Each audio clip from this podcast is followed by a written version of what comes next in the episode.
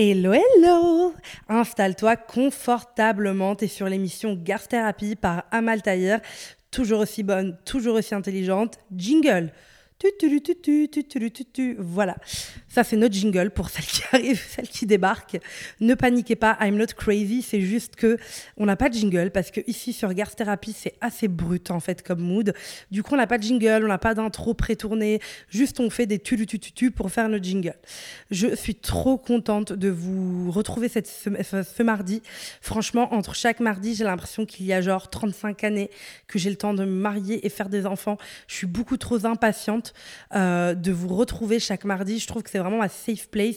Genre, j'adore vraiment, euh, j'aime trop. Là, je suis sur mon canapé en pyjama avec mes chaussons mini, euh, avec mes patchs sous les yeux et je suis en mode trop bien. Genre, je vais pouvoir vous papoter, vous raconter plein de trucs. Et surtout, ce qui me fait chaud au cœur, c'est vos retours. J'ai de plus en plus de bêtes de meufs qui m'arrêtent dans la rue en me disant Mais t'es la meuf de Garth Therapy, j'aime trop ce que tu fais. Je suis en mode Mais oui, c'est moi la meuf de Garth Therapy. Je suis la putain de meuf de Garth Therapy, j'adore. Et du coup, ça me rend super heureuse. Franchement, j'ai une semaine un peu up-down. Enfin, c'était très cool. Ça a été mon anniversaire, donc j'ai pu faire un gros bilan. C'était quelle date le dernier? Est-ce qu'on s'est vu pour mon anniversaire, vous? On s'est vu, euh, non, on s'est pas vu parce que du coup j'ai fait le podcast le 19 et puis voilà. Donc euh, j'ai fêté mon birthday, c'était trop bien, j'ai kiffé. Mais pour moi birthday ça rime sûrement avec bilan. J'ai réfléchi à plein de choses, j'ai pu faire le bilan sur plein de trucs. Surtout vraiment, je pense le domaine qui me prend le plus d'énergie souvent, c'est le dev perso. Donc moi pour évoluer en tant que personne, donc j'ai revu ma psy parce que vraiment j'ai une semaine où j'ai eu un événement un peu euh, trigger et du coup j'en ai parlé avec elle et je la revois, ça va faire grave du bien. Enfin voilà, plein de petits trucs comme ça qui ont fait que cet épisode est né. Aujourd'hui, je vais parler de la relation avec la mère. Euh, j'ai envie de vous papoter un petit peu autour de ça. Je trouve qu'il n'y a pas assez de contenu euh, par rapport à cette relation-là. Donc euh, vraiment, j'ai hâte d'en parler avec vous. Et, et, voilà, je suis super contente. Alors, ce qu'il faut savoir aussi, en fait, c'est que, en fait, moi, j'ai une sacrée manie. Les gens qui me connaissent bien, ils le savent. C'est que j'ai énormément de notes dans mon fucking téléphone. C'est-à-dire que mon téléphone est rempli de notes. Tu peux tout trouver, tu peux remonter jusqu'à 2016. Vraiment, j'ai plein de notes, j'en ai plein, j'en ouvre au moins trois dans la journée. Et j'en ai une, enfin une, plusieurs, où je note parfois des leçons de vie, genre basiques, etc. Et euh, du coup, c'est des notes, c'est des petites leçons. Et euh, du coup, comme je considère un petit peu qu'ici, Garth Therapy, c'est un petit peu ma radio à moi, euh, et ben en fait, j'ai envie d'ouvrir une rubrique et elle s'appelle bien sûr Parole de Garce, parce que j'ai pas envie spécialement de rentrer dans le détail à chaque fois, mais juste vous transmettre quelques leçons qui, moi, m'ont fait beaucoup de bien. Cette semaine, en tout cas, que j'ai dû me re-rappeler, donc c'est peut-être de leçons que vous connaissez déjà, ou en tout cas, voilà, des choses qui, moi, m'ont, qui pas enfin, elles sont apparues cette semaine et je sentais le besoin de le partager. Notamment la première, donc première euh, parole de Garce, Ready for That. Quand tu aimes quelqu'un, tu sais pourquoi.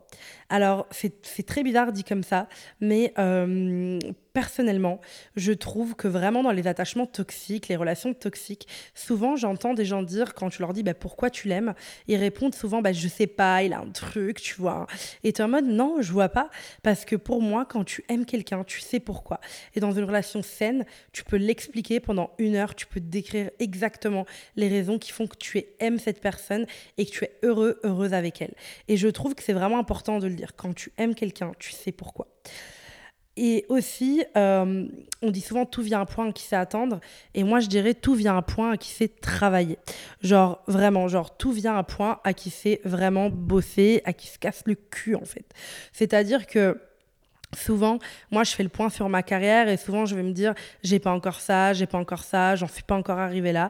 Et en fait, souvent, je vais me dire, mais meuf, travail, genre vraiment, et je vois beaucoup de contenu sur les réseaux, sur l'entrepreneuriat, sur le... Voilà, et ça c'est un truc que j'avais envie de dire, c'est qu'il n'y a pas vraiment de secret, il y a vraiment du travail et aussi saisir des opportunités. Et je m'en suis rendu compte cette semaine parce que euh, bah, je, fais un, je fais un travail quand même où tu vois, tu n'as pas tout de suite les avantages, c'est-à-dire que tu bosses, tu bosses, tu crées du contenu, tu bosses, tu essaies de transmettre, et puis à un moment, tu as un gros truc où tu es vraiment genre en mode waouh. Notamment cette semaine, j'ai reçu un email en sortant d'un podcast, j'étais de l'autre côté du micro pour euh, ta page, donc c'est un média, et je sors et la paf, je vais dans ma boîte mail comme je fais littéralement 50 fois par jour, et là je vois que j'ai une invitation pour la Fashion Week. Alors pour celles qui me connaissent, moi j'adore la mode, j'ai vraiment baigné dans ce milieu, c'est vraiment un milieu qui me fait vibrer, et je suis invitée à un défilé qui m'intéresse vraiment, où j'ai dit oui, parce que c'était vraiment dans ma wish list, dans ma dream list, dans ma bucket list, c'était vraiment un défilé que je voulais faire cette année et j'y étais invitée et j'étais en mode, mais j'ai pas été invitée par la grâce de je sais pas qui, tu vois. J'étais vraiment invitée parce que j'ai bossé. Il n'y a pas de secret, j'ai bossé, j'essaie de me créer un branding qui me ressemble, j'essaie de transmettre des vrais messages et c'est pour ça que tu es invité quand tu travailles. Et pour moi, il y a vraiment ce truc de il faut travailler, mais c'est de la discipline et de la constance, et parfois on l'oublie. Donc euh, voilà, ça je voulais le rappeler. Voilà. ah aussi, du coup, j'ai une autre réflexion, c'était que tu as le temps de réussir. En fait, souvent, on a l'impression qu'on réussit. Enfin, aujourd'hui, avec les réseaux, on a l'impression que les gens réussissent tous à 20 ans. Tu vois ou pas ce que je veux dire? Genre, on a l'impression que tu arrives, paf, t'as 20 ans, t'es millionnaire. En fait, non. La plupart des gens inspirants aujourd'hui qui ont duré dans le temps ont percé après 30, après 35, après 40, même après 60 ans. Et ça, je voulais le rappeler. Si tu as un rêve et que tu as l'impression qu'il est loin de toi, c'est normal. Tu as peut-être 20, 27, 30 ans, tu es encore très jeune, tu as encore le temps de te former, de faire des erreurs. Donc ça, c'est important de le garder. Et ma dernière leçon, c'est que boire du matcha donne plus d'énergie que le café. Oui, ça fait quelques semaines, enfin une semaine ou deux, peut-être trois, que je, je sais plus, entre une et trois, je sais plus exactement, que je bois de moins en moins de café et je bois du matcha. Et vraiment, je trouve que c'est vraiment incroyable comment ça donne de l'énergie. Mais genre vraiment, j'ai toujours eu un coup de barre l'après-midi que je déteste. Et ben je vous jure que depuis que je bois du matcha, je l'ai pas du tout. Pas du tout. Et si tu l'aimes pas, moi ce que je te conseille, c'est le lait riz coco. Pas le lait riz, pas le lait coco. Le lait riz coco en fait, ça doit aller ensemble. Ou le lait d'avoine. Et surtout le sirop à la vanille. Tu prends un sirop vanille matcha et lait avoine ou riz coco. Tu vas me remercier en fait. C'est vraiment incroyable. Voilà, donc ça c'est mes petites leçons. Euh, j'espère qu'elles vous ont plu. Et c'est fini pour la parole de garce du jour, en fait. Ok, bon, bon, bon. Alors, on a trop de choses à se dire. Là, c'était très deep. Euh, voilà, je t'ai posé un peu. Vraiment, j'ai ressenti des belles énergies en vous transmettant la, la, parole de garce. J'espère qu'elle va vous plaire. Faites-moi un retour sur cette rubrique. Est-ce que vous la trouvez cool? Est-ce qu'elle vous plaît? Elle est un peu genre. J'aime bien parce qu'elle est un peu random. Genre, je vous dis un petit peu mes leçons, mais vous savez pas pourquoi je vous dis ça, mais juste, il y en a qui vont être en mode merci à mal et d'autres en mode de gueule à mal. Mais en tout cas, je pense qu'il y en a qui vont kiffer. Alors aujourd'hui, j'avais envie de parler de la relation avec la mère. J'avais envie de parler de la mère parce que... J'avais en tête un podcast, mais que je pense que je ferai un petit peu, enfin, je le ferai un peu aujourd'hui, mais je le terminerai, je pense, plus tard, parce qu'aujourd'hui, je vais aller plus dans le général. J'avais envie de faire un podcast qui s'appelle J'aime ma daronne, mais j'aime pas sa relation amoureuse. Alors voilà, moi, euh, pour faire un peu de contexte, mes parents sont ensemble depuis 32, 33, 34 ans, un bail comme ça. Ça fait très longtemps qu'ils sont ensemble. Et euh, souvent, avec ma mère, on va parler de sa relation. Et euh, il y a plein de choses que, voilà, j'aime ma mère, j'aime mon père, mais c'est pas pour ça que j'aime leur couple et j'aime leur relation et que je veux cette relation-là, euh, en tout cas pour moi. Et euh, du coup, je lui parlais de ça et. Euh, et ma mère, elle a toujours tendance à aller dans l'extrême. Oui, mais c'est pas. attends, on a de la chance, il y a des pères qui. je suis en mode, on s'en fout. Là, je te parle de ce qui est contextualisé aujourd'hui. Nathaniel est dans sa litière, comme vous pouvez entendre. Je te parle de ce qu'il y a aujourd'hui vraiment. C'est pas une relation qui est totalement saine, totalement genre peaceful. C'est pas une relation qu'avec de la paix, de l'équilibre et de l'amour. C'est une relation quand même que moi, franchement, euh, je me doute qu'il y a des challenges dans tout couple. Hein. Quand tu restes 30 ans ensemble, bien évidemment qu'il y a des challenges. Il y a des pertes de plein de trucs. Euh, voilà, on se désamoure un peu. Voilà, mais c'est juste que vraiment, la relation des darons, elle est spéciale. Et ça, je l'ai remarqué en en parlant avec plein de potes à moi. La relation des darons, c'est une relation à part, tu vois. C'est une autre génération, c'est autre chose. Et en fait, du coup, j'ai voulu faire le podcast J'aime ma daronne, mais pas sa relation. Et finalement, en pensant à ce podcast, j'ai voulu venir un petit peu plus haut et vraiment à la relation avec la mère de manière générale. Euh, parce que, euh, comment m'est venu ce podcast? Ah oui, voilà. C'est-à-dire que mon crush, que vous connaissez, je pense, mon crush parisien, et bien en fait, euh, ça nous arrive bien sûr d'avoir des désaccords, hein, comme dans toute relation, ça nous arrive d'avoir des désaccords. Et la dernière fois, il m'a dit un truc qui m'a fait tilt. C'est parce qu'il m'a dit euh, Moi, j'aime pas les conflits, j'aime pas les désaccords. Parce que je sais que. Enfin, en fait, non, c'est pas ça. C'est que pour lui, euh, et pour beaucoup de personnes d'ailleurs, quand il y a une embrouille dans un couple, ça va se terminer. Alors qu'en fait, pas du tout. On peut être en désaccord et c'est pas pour ça que je vais vouloir te quitter. Enfin, c'est une relation toxique. Si à chaque fois que tu t'embrouilles avec quelqu'un, tu le menaces de, de, te séparer, c'est horrible. Donc à chaque fois, la personne va pas oser dire ce qu'elle pense. Enfin, c'est l'horreur. Et lui, il évite un petit peu parfois le conflit et il me disait, mais c'est parce que moi, j'entendais mes parents se dire, euh, ah ben si ça va pas entre nous, je divorce et tout, tu vois. Et ça, en fait, c'est un truc que moi j'ai vécu, que plein de potes à moi ont vécu. Quand t'entends les parents s'embrouillent et qui disent euh, je vais divorcer, euh, franchement, je vais me séparer, etc., t'as l'impression qu'ils savent pas se disputer les darons. Et t'as l'impression parfois qu'ils savent pas s'aimer. Et euh, le problème, c'est que c'est très dur de le dire parce qu'on a tous cette admiration et ce devoir d'aimer nos parents selon la société. Alors, et, en fait, on entend souvent parler de parents hyper toxiques avec qui il faut se détacher, ou de parents hyper sains, et on voit des relations père-fille, père-fils, mère-fille, enfin, on voit plein de relations sur les réseaux hyper saines, et en même temps, on a du contenu qui nous dit les parents toxiques, les parents toxiques. Et en fait, moi, je suis cet entre-deux-là, où c'est-à-dire que j'aime énormément mes parents, ils ont fait beaucoup pour moi, ils sont hyper sains, ils ont vraiment essayé de, faire du mieux qu'ils pouvaient avec les éléments qu'ils avaient, mais je suis aussi euh, j'ai aussi pris conscience ces dernières années de leurs limites, de leurs erreurs, de leurs limites, de ce qui m'était resté de cette relation avec ma mère, de tout ça. Et, euh, et, du coup, j'avais envie d'en parler parce que je me dis que peut-être, peut-être que je suis la seule de France, mais je me dis que je dois pas être la seule à être entre les deux. C'est-à-dire que non, je trouve pas que mes parents sont abusifs émotionnellement, toxiques, mais je trouve pas non plus qu'ils soient hyper sains, tout va bien, je leur reproche rien. Et je suis vraiment cette entre-deux-là avec mes parents, et peut-être qu'il y a des gens qui sont dans cette phase-là. Euh, alors moi, je le dis euh, d'intro, je comprends totalement que les gens arrêtent de parler à leurs parents quand ils sont toxiques, etc. Vraiment, je le comprends et je le chéris et je l'encourage. Mais c'est vrai que moi, je sais que par éducation et trauma, je pense que je ne pourrais jamais arrêter de parler à mes parents. C'est-à-dire qu'il y a des choses, enfin, ça, je sais que c'est un truc que je pourrais jamais faire. Je pourrais jamais faire parce que même si ils ont été toxiques à certains moments euh, de ma vie, euh, voilà, il y a des choses que je dis, il y a des choses que je vais pas vouloir expliquer dans ce podcast. Il y a eu des moments euh, très, très intenses dans, dans ma famille avec mes parents je sais que j'aurais jamais le courage. En fait, je sais qu'il y a des moments dans ma vie où ça aurait été la, bonne décision, mais je sais que je respecte beaucoup les gens qui arrivent à le faire parce que moi, je fais ce podcast pour vous dire ce que j'ai travaillé, mais bien évidemment qu'il y a des choses que je ne peux pas faire. Et notamment, je sais que dans ma vie, j'aurais jamais le courage d'arrêter de parler à mes parents. Et je sais que par contre, j'ai eu le courage à un moment de m'éloigner un petit peu pour pouvoir me construire et découvrir qui j'étais moi à mal, tu vois. Moi à mal tu vois, pas la fille d'eux ou la sœur d'eux. Je sais que du coup, j'ai dû m'éloigner un certain moment, euh, en sachant que j'ai aujourd'hui une très bonne relation avec ma mère, mais je sais que de toute façon, même s'ils avaient été archi toxiques, j'aurais jamais pu pas leur parler.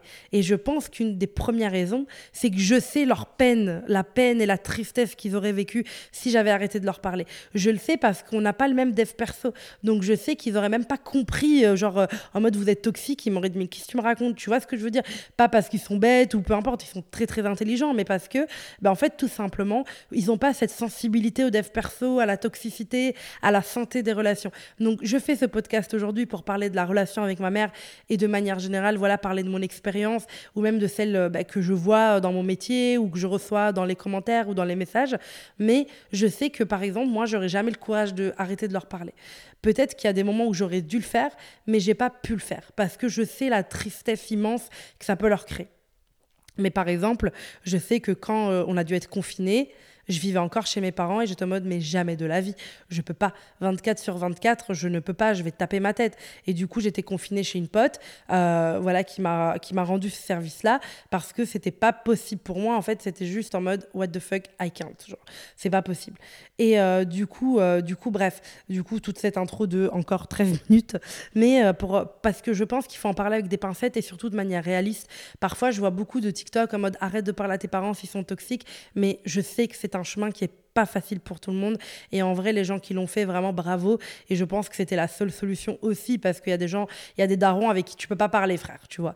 Mais du coup, je voulais revenir un peu à la relation avec la mère, parce que ben, moi, en étant sexologue, en travaillant en tant que coach dans les relations amoureuses, et ben, on va souvent aller voir aussi du côté de la mère, pas en mode euh, psychologue, je ne le suis pas, mais en tout cas, c'est quelque chose qui va revenir sur le tapis. On va parler de cette relation avec la mère-là.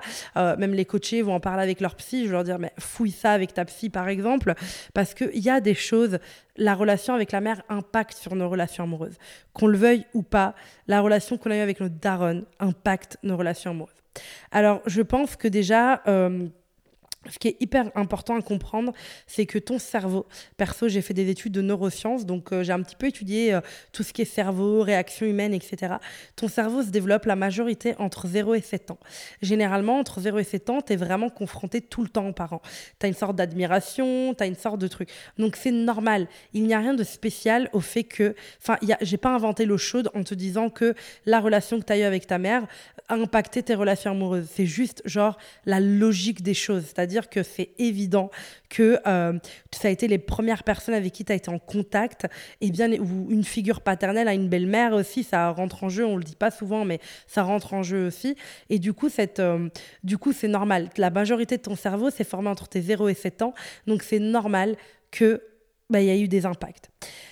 Alors, moi, déjà, la première chose que je veux dire, c'est que c'est évident que moi, mes parents, par exemple, ils n'ont pas eu accès à toutes les infos que moi j'ai aujourd'hui. Moi aujourd'hui, je prends TikTok, je tape euh, trauma de l'enfance, je tombe sur des centaines de vidéos qui vont m'en parler.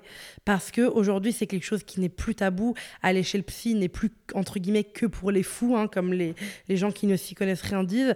Donc, ce que je veux dire, c'est qu'on a accès à l'information de manière différente, mais que et que bien évidemment qu'on ait évolué dans un truc de dev perso, etc. Mais pour moi, ce qui est extrêmement important à dire, c'est aussi qu'on ne peut pas donner une excuse à tout. C'est-à-dire que bien évidemment, il y a les raisons, mais il y a aussi les impacts que ça a dans ta vie. Et ça, c'est vraiment important de le comprendre, c'est vraiment important de l'accepter. Parce que pendant un long moment, moi, j'étais dans un truc où j'allais dire, ouais, c'est vrai que ma mère, parfois, elle est un peu toxic girl, ou c'est vrai qu'elle m'a trauma sur des trucs, ou c'est vrai que notre relation, elle n'a pas toujours été top, mais bon, ma mère, euh, elle a été adoptée, ou euh, parce que c'est vrai, ma mère a été adoptée, ma mère a été adoptée, et puis c'est pas facile, euh, enfin voilà, c'est pas facile, elle a dû faire sa place, elle a souffert, etc. Et c'est vrai. Et ça n'enlève rien à son histoire, mais ça n'enlève rien à la mienne non plus. Et ça, c'est important, c'est que j'enlève rien à son histoire et ses difficultés, mais je dois pas non plus enlever quelque chose à mon histoire à moi. Parce que quand je fais, quand je dis oui, mais bon, elle a eu ça, elle a eu ça, j'enlève quelque chose que moi j'ai vécu. J'enlève des traumas que moi j'ai eu. J'enlève des réactions dans les relations amoureuses que moi j'ai eues. Donc en fait, tout ça fait que fait que et bien en fait, je ne m'exprime pas correctement. Alors ce que je devrais dire, c'est certes, ma mère a eu des difficultés, elle s'est battue pour, pour elle, elle s'est battue pour moi, elle s'est battue pour mon frère, ça a été quelqu'un qui a fait des sacrifices, ce qui est normal en tant que mère, parce que c'est évident que quand tu deviens parent, eh bien, bien évidemment que tu fais des choses pour tes gosses. Mais c'est vrai qu'elle a eu son lot de trauma, mais c'est vrai aussi qu'elle n'a pas pris totalement ses responsabilités parfois pour pouvoir les guérir, avancer, donc ça me les a transmis, et c'est moi qui a dû faire de, job. I did the fucking job. Tu vois ce que je veux dire? J'ai été en thérapie, j'ai eu, j'ai dû me confronter à des choses, à des manières d'être. J'ai dû même parfois avoir honte de moi et de mes réactions pour me dire, meuf, en fait, ça c'est pas ok. Et comprendre d'où ça vient, bah, souvent ça vient de la relation aux parents et ça vient aussi de la mère, qu'on le veuille ou pas. Parce que c'est une relation qui est assez importante en tant que femme. C'est notre premier idéal féminin, c'est la première figure féminine qu'on a dans notre vie. C'est tellement important de, de le comprendre cette relation. Et si comme moi pendant des années vous l'avez évité parce que, ben non, j'ai pas envie de penser du mal de ma mère, c'est quand même ma mère. Cette phrase-là, c'est quand même ma mère, mais bien sûr, et ça reste ta mère, c'est ta maman, mais c'est pas pour ça qu'elle est parfaite. C'est pas pour ça qu'elle est parfaite et qu'elle a pas son de trauma et qu'elle a pas su gérer ça correctement, tu vois. Et ça, pour moi, c'est hyper important parce que pas avec tous les parents, on peut parler de trauma. C'est-à-dire que moi, honnêtement, mes parents, je pense, avec ma mère, finalement, on en a beaucoup parlé parce que du coup, c'était quoi la relation avec ma mère? Moi, j'ai une relation avec ma mère où... Euh, en fait, moi, j'étais vraiment un enfant nourri par la validation parentale. J'avais, en fait, beaucoup de gens vont me dire, mais t'as eu des relations archi tard, genre la première fois que j'ai Ken, j'avais 21 ans, etc., entre guillemets. Genre, euh, c'est tard, tu vois, pour la société. Mais moi, en fait, frérot, j'étais pas occupée avec la validation masculine, là. J'étais occupée avec la validation académique. Est-ce que quelqu'un ici, s'il vous plaît, connaît la validation académique? C'est tout un truc. C'est-à-dire que moi, j'avais vraiment peur de décevoir mes parents. Parce que pour moi, mes parents, bah, ils travaillaient beaucoup, ils n'avaient pas les moyens, ils donnaient tout pour moi. Donc en fait, j'ai vécu avec un stress et de l'anxiété permanente d'échouer, de pas y arriver. J'ai toujours eu honte de l'échec. J'ai toujours ressenti que je devais prouver, je devais y arriver, je devais quelque chose à mes parents.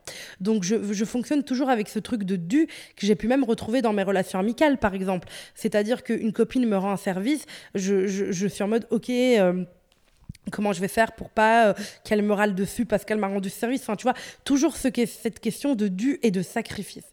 Et je sais que ça, ça a été un truc qui a pris beaucoup de place dans ma vie parce que Et bien voilà, la validation des parents, c'est hyper dur parce que c'est 24 sur 24 et que tu as l'impression que tu peux pas les décevoir et que généralement ces parents-là, ils te rappellent qu'ils font tout pour toi, que tout est pour toi, que tout est pour toi, que tout est pour toi. Et du coup, tu es dans un truc où tu dois prouver, où tu dois constamment leur prouver que voilà, tu, tu, tu te démerdes bien, tu réussis bien, etc. etc. Et moi, parfois, ça m'est arrivé de faire des choix de vie euh, ben, pour mes parents Clairement, j'ai fait des choix de vie pour mes parents parce que je savais très bien, je savais très bien et je vois très et je sais très bien qu'aujourd'hui ils sont fiers de moi, ils, ils voient que ben, ma société ça marche bien, que que voilà j'ai pas de soucis, que que je, je travaille beaucoup, etc., etc. Mais Bien sûr qu'ils auraient préféré que je sois avocate ou médecin. Tu vois ce que je veux dire? Bien évidemment qu'ils auraient préféré dire à leur famille elle est avocate ou médecin. Là, les créatrices de contenu, ils le disent pas. Ils disent elle a sa société, elle travaille à son compte, euh, voilà, tu vois. Mais c'est c'est pas des trucs dont je, ils auraient préféré que je sois avocate ou médecin. Mais à un moment, j'ai fait le choix de me choisir moi. Et au moment où j'ai fait le choix de me choisir moi, j'ai déménagé de chez mes parents. Donc voilà, la relation avec ma mère, ça a été une relation ben, remplie de validation, beaucoup de validation. Euh, voilà, ma mère, elle a été assez toxique par rapport à mon physique. Euh, ma mère, il faut savoir que elle est très dure avec la prise de poids, etc. C'est pas du tout son truc. Elle, pour elle, être curvie, euh, bah, jusqu'à il y a pas longtemps, elle comprenait pas. C'était quoi ce choix de vie? Pourquoi galérer? Pourquoi machin? Pourquoi machaniser Pourquoi tout ça? Donc en fait, je suis passée par plusieurs validations avec ma mère. C'est-à-dire que quand j'étais petite, je devais être la gentille petite fille. Donc en fait, euh, heureusement que je dis heureusement, mais ma grand-mère, hein, Malika, vous savez très bien, c'est une relation assez deep que j'ai avec elle. Elle est décédée malheureusement il y a quelques années, mais euh, j'ai une relation assez deep avec elle parce que ma grand-mère n'a pas éteint le feu qui était en moi. Alors que ma mère, elle essayait quand même de l'éteindre. Je vais être la gentille petite fille, polie, etc. Et puis, il y a eu ce truc un peu de euh, validation académique. Euh, est-ce que tu vas nous rendre fiers Est-ce que tu nous rends fiers Est-ce que nanani Est-ce que nanana Et toujours dans la gentille adolescente, etc. Et puis, là où ça a été compliqué aussi, parce que en plus de devoir d'être ça à l'école, dans les notes, dans ce que je voulais faire de ma vie, j'avais intérêt à être fraîche. Ma mère, elle a vraiment un truc avec la beauté. Pour elle, c'est hyper important, euh, la beauté, comment t'es habillée, etc. Donc, vraiment, je sentais que je devais. En fait, limite, je préférais être belle pour ma mère que pour les mecs, tu vois. J'étais en mode, faut qu'elle me trouve jolie, etc. Tu vois. Et. Euh, et en fait, c'est comme ça que moi j'ai développé des troubles du comportement alimentaire. La première fois que je les ai développés, c'est surtout à cause de ma mère, parce qu'elle faisait beaucoup de remarques sur ce que je mangeais, sur comment, euh, je, voilà, tu, vas prendre du poids, tu vas prendre du poids, attention, attention, attention, attention. Oula, un ro, vraiment, j'avais des choses à libérer là. Non, mais vraiment, le podcast du ro, en fait. Pardon. En plus, ça fait longtemps que j'ai pas mangé, j'ai pas bu. En fait, c'est quoi le problème de roter comme ça à gogo? Enfin, voilà. Et du coup, ma mère, elle avait ce truc de beauté, etc. Et la première fois que j'ai développé des troubles alimentaires, euh, je vais dire un truc genre limite grave, je crois. Mais en fait, quand j'ai souffert d'anorexie mentale et que je suis descendue à 53 kilos, je crois, euh, un truc à vraiment pas reproduire pas reproduire SVP ou aller consulter. J'avais pas mangé pendant trois jours. Donc j'avais pas mangé pendant trois jours. Euh, je voulais vraiment perdre deux kilos dans la semaine, etc. Crazy girl, tu vois. Enfin, malade girl en fait. Et je suis tombée dans les pommes. Donc j'ai dû aller à l'hôpital parce que, bah, oui, tu manges pas pendant trois jours. Ma belle, tu tombes dans les pommes. Je tombe dans les pommes dans ma cuisine. Je perds totalement connaissance. Vraiment, je me rappelle de rien. Je me réveille à l'hôpital. Et euh, du coup, le médecin, il me dit, vous avez mangé quand la dernière fois? Je dis, à trois jours. Et je vous jure que j'étais c'est horrible de dire ça, mais j'étais pas fière, mais j'étais en mode, bah, trop bien. Ma mère va être un peu contente que j'ai pas mangé pendant trois jours. En fait, elle était là et euh, j'avais l'impression qu'elle allait être contente que je faisais tous ces efforts. Et ça, c'est pas ok de ressentir ça, tu vois. Et après, en fait, après cette phase-là, des troubles alimentaires, nanan, il y a eu une rébellion de ma part. Où j'étais en mode, bah, en fait, on se comprend pas, on se comprend jamais, etc., etc. Où je suis même limite devenue un peu méchante avec elle, je trouve. Et euh, voilà, on en a beaucoup parlé, etc. Et après, il y a eu, en fait, il y a eu la phase euh, dev perso, en fait, où j'ai commencé à comprendre, où en thérapie, j'ai commencé à parler d'elle, où j'ai commencé à comprendre tout ça, où après tous les fights, tous les clashs, tous les machins, j'ai commencé à lui dire, en fait, tu dois me regarder tel que je suis. Je n'ai pas à jouer un rôle pour toi. Je n'ai pas à être la gentille petite fille. Parce que pendant des années, moi, j'ai eu des soucis de colère. Soit j'étais trop en colère, soit je n'osais pas dire que j'étais en colère. Parce que quand ta mère te demande toute ta vie d'être la gentille petite fille, vas-y pour exprimer ta colère sainement. Vas-y pour être en colère normalement. Vas-y pour être parce que Moi, ma mère, par, exemple, quand on se disputait qu'elle était en colère, elle était vraiment en colère. Elle savait pas gérer sa colère correctement. Donc, c'était pas genre, écoute, là, je suis fâchée, voilà ce que je comprends pas, tu sais quoi, va dans ta chambre, je vais digérer. Elle hurlait même très fort et tout. Et du coup, j'ai cru que c'était comme ça qu'on exprimait leur colère. Aujourd'hui, aujourd'hui, right now, en fait, à 28 ans, et il y a quelques années, il y a 3-4 ans, je dirais, j'ai compris que tu peux exprimer ta colère sainement tu peux t'isoler, tu peux... En fait, pour moi, aujourd'hui, ce que j'ai compris, c'est que la colère, c'est un truc que tu as le droit de ressentir, mais tu pas le droit de le faire subir aux autres. Avec des hurlements, des claquements de porte, t'as pas le droit de faire ça, en fait. Les autres ne sont pas tes poubelles, ils n'ont pas à ramasser ta merde, tu vois. J'ai compris que quand tu es en colère, tu as le droit de l'être, mais tu sors, tu vas te balader, tu prends l'air, tu vois. C'est rien, c'est normal, tu vois ça m'est déjà arrivé, même avec mon crush, quand je vous racontais au début euh, le truc, ben, quand moi j'étais en colère, j'ai dit écoute, je reviens, je vais me balader 5 minutes, on en reparle. Je suis sortie, j'étais me balader, j'ai pris l'air, 5, 10, 15 minutes, je suis revenue, on a parlé de tout, euh, tout allait bien. Mais juste, au moins, j'ai pas, j'ai eu le droit d'être en colère, je parlais toute seule en marchant, je me mais quand je suis revenue, je ne lui ai pas fait subir ma colère parce que c'est pas ok. Tu vois ce que je veux dire? Alors bien sûr, ça peut encore m'arriver d'osser un petit peu le ton. Euh, je sais pas, ça fait longtemps que je me suis pas pris la tête avec des gens en vrai, mais je veux dire, ça peut arriver. Mais j'arrive toujours à gérer ma colère. Et ça, c'est un truc que j'ai dû comprendre après la mère. Parce que bah, dans ma relation avec ma mère, la colère, c'était soit tu l'exprimes pas du tout. Par exemple, je la voyais parfois être en colère contre mon père, mais marmonner, tu vois, pendant qu'elle faisait la vaisselle, au lieu de lui dire écoute, nanani, Donc, pas le droit à la colère face à un homme, par exemple, ou face à certaines situations. Mais quand elle était en colère sur moi, elle pouvait tout péter, tu vois. Donc, je suis en mode, mais attends, ma belle. Du coup, moi, j'ai des déséquilibres avec ça. La colère, je ne savais pas, est-ce que j'y ai droit, est-ce que j'y ai pas droit, euh, comment ça se passe, tu vois? Donc, ça, j'ai dû me reconstruire dans ma partie dev perso, j'ai surtout eu le courage de lui dire tout ce qui n'allait pas, tout ce qui pour moi faisait que la relation était abîmée et que voilà. Par exemple, il y a une phrase qu'on disait souvent avec ma mère. Je sais pas s'il y a d'autres personnes qui ont vécu ça, mais souvent dans la phase un peu rebelle que je vous disais avant le dev perso, quand je sortais avec ma mère, qu'on faisait une activité genre aller manger, boire un café, faire un peu de shopping, on finissait toujours par se prendre la tête toujours, toujours, vraiment, toujours par prendre la tête. Et on se disait, elle me disait, et puis moi je commence à lui dire aussi, cette phrase de toute façon, toi et moi, on s'entendra jamais, ça finit toujours mal quand on sort ensemble, laisse tomber, etc. Du coup, j'avais l'impression que c'était toujours un échec. J'avais l'impression que c'était toujours un échec, qu'on ne serait jamais bien entendu. Et ça m'est arrivé de pleurer dans ma chambre en mode, mais on va jamais se comprendre on va jamais se comprendre, tu vois. Et en plus, j'avais perdu un peu mon admiration envers elle parce que moi, j'étais très vite éveillée par rapport aux relations et aux hommes, de genre de comprendre les relations toxiques, ce que je mérite, I deserve better. J'ai tout de suite su ce que je pouvais emmener, bring to the table. Donc, je savais tout de suite le genre de mec qui allait m'intéresser ou pas, tu vois. Et j'étais en mode, je, l'admirais plus parce que je trouvais que sa relation avec mon père, ben, je la voulais pas, moi. Donc j'étais en mode, ok, donc perte d'admiration, rébellion, il y a rien qui va, tu vois. Donc ça a été une relation quand même up and down. Et puis, en fait, euh, c'est assez difficile parce que tu as aussi un moment où, en fait, c'est très difficile de mettre la limite avec ses darons. C'est-à-dire que Aujourd'hui, euh, tu peux mettre tes limites avec, dans taf en disant écoutez, j'ai coupé mon tel pro, bisous, c'est le week-end. Tu vas mettre tes limites avec une pote, avec un pote, avec ton crush. Mais mettre des limites avec les parents, c'est toujours un challenge. C'est pas facile. Et parce que, en fait, quand tu étais enfant, que ton cerveau s'est construit de tes 0 à 7 ans, tu n'avais aucune, aucune idée de ce que c'était les limites. Donc, ça veut dire que tu n'en as pas mis. Donc, c'est un schéma que tu connais, le fait de ne pas mettre des limites avec tes parents. Et surtout, que, en fait, la question, c'est que dans tous les cas, même quand tu mets tes limites au taf ou avec ton crush, tu te dis, bah, mettre ces limites, au fond de toi, tu dois travailler pour arriver à le faire. Parce que tu dis, c'est un truc d'égoïste en vrai. De mettre ses limites, c'est un truc d'égoïste. C'est vu en tout cas comme un truc d'égoïste. Donc tu te dis, comment je peux mettre mes limites avec mes parents, ma famille, parce que ça me rend égoïste, alors que genre, ils m'ont tout donné, c'est grâce à eux que je suis là. T'es, grâce, es là grâce à toi. Et tes parents, c'est normal qu'ils t'ont nourri, qu'ils ont pris soin de toi, qu'ils t'ont emmené en vacances, qu'ils t'ont fait kiffer, etc. C'est normal. C'est pour ça qu'on donne la vie aux gens. On leur donne pas la vie pour les laisser dans un, dans un je sais pas quoi, tu vois. C'est normal de t'avoir fait tes repas, d'avoir fait ça, d'avoir fait ça. Bien sûr qu'il y a un ingrédient qui est l'amour. Bien sûr que moi, je savais que je me dis c'est normal de nourrir, etc.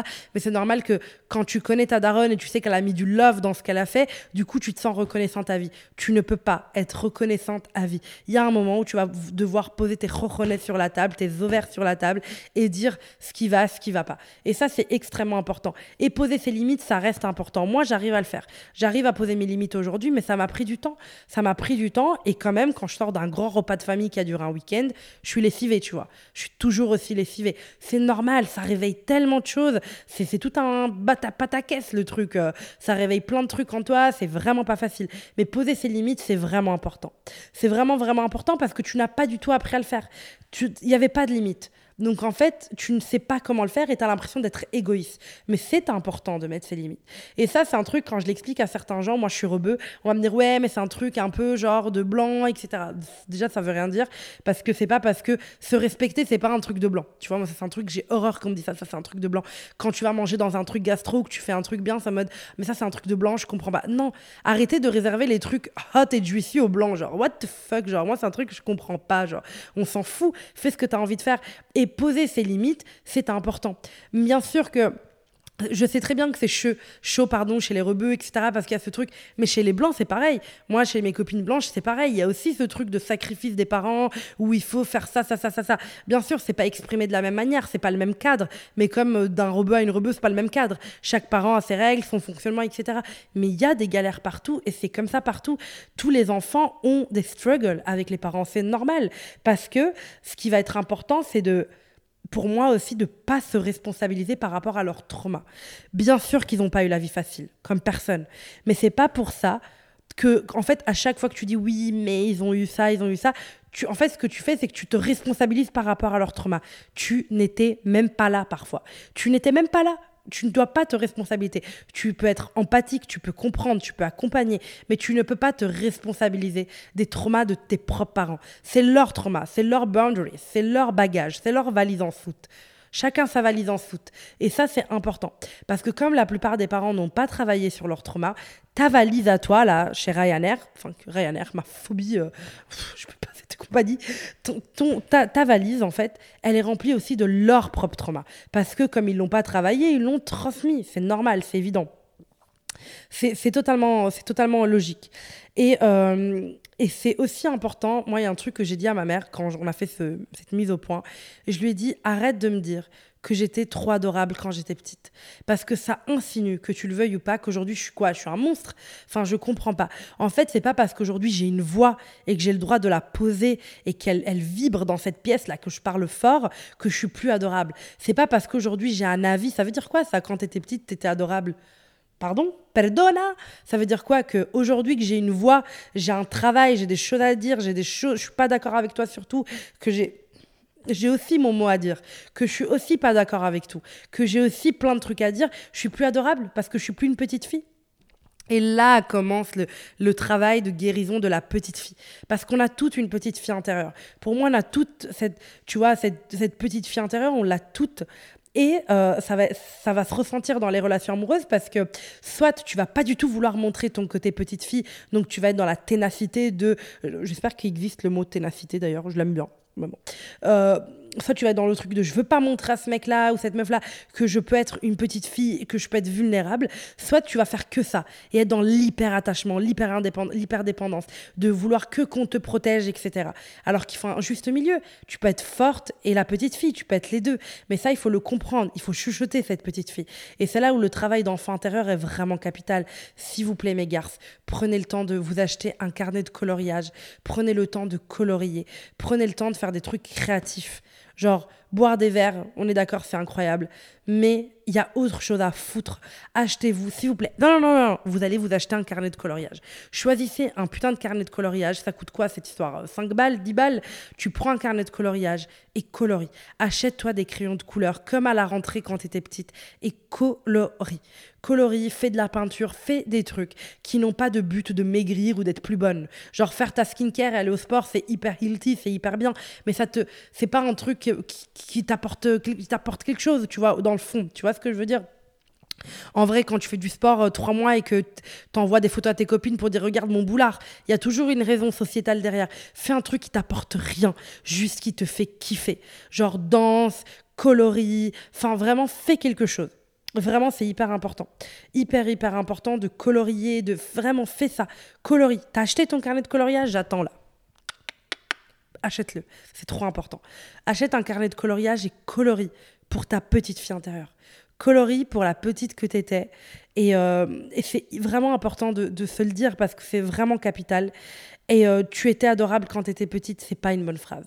Moi, c'est un truc que ma mère m'a dit pendant longtemps. T'étais tellement mignonne quand t'étais petite. Mais je suis encore mignonne, mais j'ai une voix aujourd'hui. J'ai une voix, j'ai des choses à dire.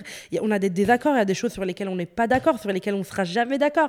Et c'est pas grave. On ne on doit pas être toujours d'accord avec ses parents. C'est pas le but de la vie. Être d'accord avec ses parents, c'est pas un objectif de vie, c'est pas un goal de vie. C'est juste ça arrive parfois. On n'est pas d'accord, c'est pas grave, c'est comme avec les potes. Vous n'allez pas toujours être d'accord. Ça veut pas dire que vous n'êtes pas amis. C'est normal, dans un couple, on n'est pas toujours d'accord. Ça ne veut pas dire qu'on ne s'aime pas et que la relation elle est catastrophique. Ça veut dire qu'on est deux humains avec deux avis différents. Et ça, c'est hyper important. Je pense aussi que moi, il y a eu un impact sur ma vie par rapport à la relation un peu traluide que j'ai eue avec ma mère. C'est euh, l'hypervigilance. Je fais beaucoup attention aux détails, je fais beaucoup attention à, ce qui m'entoure. Je suis souvent en alerte de beaucoup de choses. Je vois beaucoup de choses en même temps. Je, suis quelqu'un d'assez hypervigilant, mine de rien. Euh, je le dis pas souvent. Enfin, quand tu me vois comme ça, on ne dirait pas. Mais je suis quelqu'un qui regarde pas mal de choses. Et ça, je me rends compte, c'est parce que j'ai dû étant petite, beaucoup analyser ma mère pour savoir si c'était le bon moment, si c'était pas le bon moment, si elle était de bonne humeur, si elle était pas de bonne humeur, si c'était le moment, si elle avait fumé sa clope et bu son café le matin, est-ce que nanani, est-ce que nanana.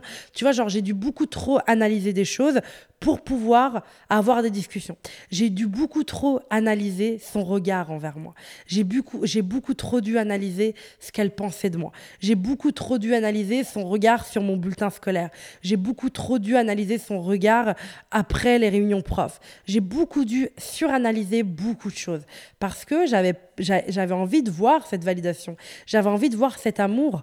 Et en fait, ça, c'est un truc que du coup, on va reproduire dans des relations amoureuses où on va être hyper vigilante. Est-ce qu'il m'aime? Est-ce qu'il a fait ça? Est-ce qu'il n'a pas fait ça? Peut-être qu'il m'aime plus, en fait. On va être dans une hyper vigilance. C'est pas bien. Bien sûr qu'on peut observer son couple, observer son taf, observer ses relations. Mais l'hyper vigilance de tout, c'est pas bon. C'est que tu as été habituée à être hyper vigilante par des parents avec des traits toxiques. Et c'est pas grave de dire que ses parents ont des traits toxiques, c'est pas grave, c'est pas la mort, tout va bien, euh, voilà. Et même, moi, je, par rapport à ma mère, je dirais pas spécialement mère toxique, ce que je dirais, c'est mère. Pour moi, ma mère, son, ce que je lui ai dit, c'est que pour moi, il y avait un bail d'immaturité émotionnelle. On n'avait pas la même maturité émotionnelle, on n'était pas capable de parler des mêmes choses de la même manière. C'est-à-dire qu'elle est, elle est peut-être mature sur, bien sûr, elle est mature sur plein de choses, mais émotionnellement, on n'a pas eu les mêmes outils. Moi, la première fois que j'ai vu un psy, j'avais 16 ans ma mère, elle a jamais vu de psy, tu vois. Donc c'est pour, pour ça que je veux dire, c'est totalement différent. Mais pour moi, c'est vraiment hyper important de, de parler de ça. Et surtout, euh, aussi d'autres croyances. Du coup, j'ai fait une petite liste euh, des choses aussi que j'ai dû déconstruire dans mes relations amoureuses. Il y a du coup l'hypervigilance, etc., etc., la, petite fille. Et il y a aussi le je suis difficile à aimer. J'avais l'impression parfois d'être un challenge pour mes parents. J'avais l'impression que j'étais un putain de challenge et qu'en fait, il en fallait beaucoup pour m'aimer, que je devais en faire trop pour qu'on m'aime, que je devais nanani, que je devais nanana. Je ne voyais pas de raison simple de m'aimer. Genre, pour moi, c'était pas logique que tu m'aimes parce que je suis drôle. C'était pas logique que tu m'aimes parce que je mets de la good vibe dans ta vie. C'est pas normal que tu m'aimes parce que tac. Pour moi, c'est pas comme ça, tu vois. Pour moi, pour que tu aimes, il faut que j'ai des trucs tangibles, que je réussisse, que je te prouve que je suis nécessaire à ta vie. Et tout ça a fait que j'ai cru pendant longtemps que j'étais difficile à aimer, que j'étais pas facile à aimer, que j'étais voilà, qu'il y avait un bug, tu vois. Ça, ça a été un truc. Et puis il y a aussi eu, euh, euh, le tout est de ma faute. Vraiment, j'ai beaucoup porté bah, cette culpabilité où souvent je crois que c'est ma faute. En fait, quand il se passe quelque chose, et ça, c'est un truc que j'ai quand même gardé. Quand, par exemple, je m'embrouille avec une pote ou quoi, et que je sais pertinemment ce que j'ai vécu et que c'était pas OK, je vais quand même me dire, mais c'est peut-être pas un petit peu de ma faute quand même dans le fond, tu vois. Je vais toujours me dire ça. Parce que bien évidemment, il y a des fois où c'est ma faute. Je suis qu'un humain, j'ai fait de la merde dans ma vie, bien évidemment. Mais il y a des moments où je reporte tout à moi. Parce que je n'ai pas une mère qui, qui parfois s'est posée, qui m'a dit, je suis désolée, Amal, c'est moi qui ai en tort. J'aurais dû faire les choses autrement. Jamais. Tu vois ce que je veux dire? Donc comme il y a eu jamais de ça, et eh ben en fait, ça fait que j'ai souvent du mal à me dire que c'est pas ma faute. Et, euh, et, voilà, je pense que c'est un petit peu la liste des choses qui impactent dans, dans la vie amoureuse que je trouve parce que bah, du coup, c'est difficile d'avoir des vraies discussions dans un couple parce que quand tu crois que tout est ta faute, tu es en mode ok, désolé, ou au contraire, euh, tu veux plus jamais que ça soit ta faute, donc tu es en mode non, mais c'est toi, non, mais c'est toi, et tu as du mal à te remettre en question. Et c'est évident, c'est évident que la relation que tu as avec ta mère va impacter, va impacter qui tu es dans tes relations amoureuses. Tu vois ce que je veux dire? Quand tu ne t'es jamais senti. Euh, assez jolie dans les yeux de ta mère ou d'un de tes parents. C'est difficile de se trouver jolie dans les yeux d'un homme et de se dire qu'on est une belle femme. On a peur, on a l'impression qu'on n'est pas une belle femme, on a l'impression qu'on est juste euh, mignonne et puis on nous voit de loin, tu vois. Alors qu'en fait, non, tu es incroyable, tu es magnifique, tu es belle. Et, euh, et peut-être que, et peut-être que tes parents te l'ont dit qu'à certains moments, quand tu étais comme ils le voulaient, mais tu es belle, et tu, es, tu mérites d'être aimé. Tu mérites d'aimer sainement et d'être aimé sainement. Et c'est pas parce que parfois tes parents ont manqué d'amour sain, ils n'ont pas exprimé leur amour comme il le fallait. Ils ont parfois, ils se sont, ils se sont soit trop laissés aller dans la colère, soit trop dans le silence, qui n'ont pas été capables de parler, d'exprimer ce qu'ils ressentaient, qui n'ont pas été capables de vraiment dire tout ce qu'ils ressentaient et tout ce qu'ils pensaient. Ça ne veut pas dire que ça ne veut pas dire que tu mérites d'être tout le temps en colère ou dans la colère toxique ou que tu mérites d'être dans la ou que tu, mérites dans le silence treatment. C'est pas parce que tu as eu des parents qui n'ont pas été capables de te dire bravo que tu ne dois jamais te dire bravo. C'est pas parce que tu n'as jamais ressenti de la vraie fierté que tu n'as pas le droit d'être fier de toi aujourd'hui. C'est pas parce que tu n'as jamais vu dans leurs yeux de la fierté pour des choses simples que tu n'as pas le droit d'être fier de toi pour des choses simples. Parce que tu accomplis des petites choses tous les jours et même ça, ça mérite de la fierté. Et parfois, les parents n'ont de la fierté que dans les gros événements. Et euh, ça, je le, dis à toutes mes garces, qui, euh, à toutes les auditrices, qui plein de fois ont réussi des choses dans la vie et plein de fois ont couru pour leur dire à leurs parents et plein de fois c'était ah bah c'est bien un truc un peu négligent alors que tu as l'impression d'avoir conquéri le monde. Tu as putain de conquérir le monde. C'est juste eux qui savent pas l'exprimer. Ils décident quand ils sont fiers de toi. Et à toi qui, quand euh, obtient enfin ton diplôme ou qui enfin euh, fait quelque chose, ta première pensée est pour eux. Est-ce qu'ils seraient fiers de moi s'ils verraient ça donc, ce que je pense qui est vraiment important, c'est de te rappeler tout ça et te dire que toutes les choses que tu as pu voir dans leurs yeux, que tu n'étais pas assez bien, que tu n'étais pas assez forte, que tu n'étais pas assez comme ça, que tu aurais dû être plus comme ça, que tu aurais dû plus faire ça, c'est juste leur propre trauma qui part, leur propre valise et que ça n'a rien à voir avec toi. Mais ça remplit un petit peu ta valise aussi. Et c'est pour ça que c'est à toi de faire un travail de inner child, d'aller travailler dans ton enfant euh, intérieur, d'aller voir ce qui se passe à l'intérieur de toi. Parce que ces yeux que tu as vus défiler tout au long de ta, vie, de l'enfance à l'adolescence, à l'âge adulte, ces yeux euh, pas très fiers, fâchés, des émotions que tu n'arrivais pas à comprendre, cette hypervigilance, ce besoin de mentir pour les préserver toujours et encore, ce besoin de te trahir pour encore les préserver a fait qu'aujourd'hui tu as des blessures et ces blessures-là viennent dans, ta dans tes relations amicales et amoureuses. Donc ma petite garce, à toi de travailler sur toi. Gros bisous